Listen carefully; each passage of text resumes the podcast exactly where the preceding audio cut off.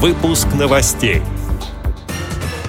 Инвалиды по зрению города Грязи оценили возможности безналичной системы оплаты проезда в автобусах. В Мордовской республиканской спецбиблиотеке отметили день рождения Владимира Маяковского. В Москве на ремонт закрывается южный вестибюль станции метро Каховская. Представители 11 местных организаций ВОЗ Дагестана участвовали в реабилитационном конкурсе. Далее об этом подробнее в студии Анастасия Худякова. Здравствуйте! Здравствуйте! В Грязинском филиале ВОЗ Липецкой области обсудили итоги работы автоматизированной системы оплаты проезда на пассажирском транспорте. Проект пилотный. Год назад весь общественный транспорт региона перевели на безналичный расчет. Расплатиться можно с помощью специальной карты в муниципальных и коммерческих автобусах. Эти карты отличаются по цвету в зависимости от категории льготы. Например, у инвалидов первой группы они красного цвета – Стоимость поездки составляет 50% от полного билета.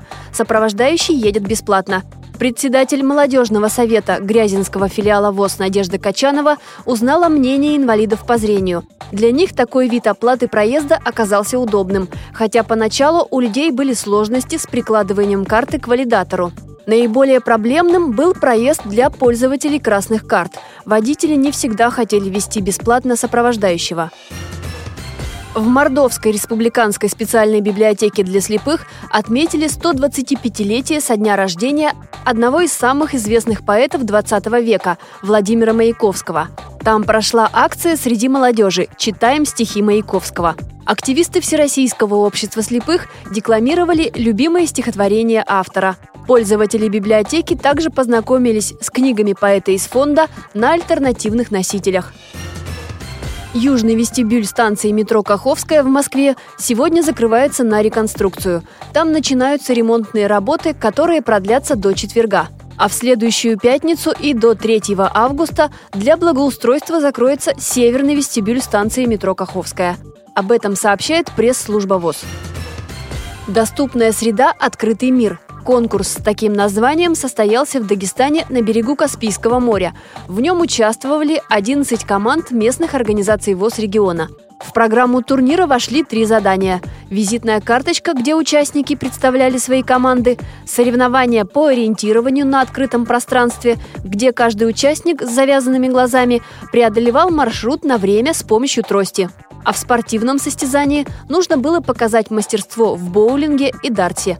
Конкурсы были увлекательными и вызвали массу положительных эмоций. Один из призеров Мурат Амаров, представитель Избербашской местной организации ВОЗ, поделился с общественным корреспондентом радио ВОЗ Хайбулой Магомедовым впечатлениями от участия. Каждый участник мог почувствовать этот дух, дух соперничества. Все, как всегда, прошло на позитиве, все шутили, даже во время выполнения конкурсов все поддерживали друг друга. Единственное, вот э, жарковато было, конечно. Что поделать, это лето. По итогам всех конкурсов первое место заняла команда Буйнакской местной организации ВОЗ. Вторыми оказались активисты из Бербаша. Замкнула тройку лидеров кизлярская команда – эти и другие новости вы можете найти на сайте Радио ВОЗ. Мы будем рады рассказать о событиях в вашем регионе. Пишите нам по адресу новости собака ру. Всего доброго и до встречи!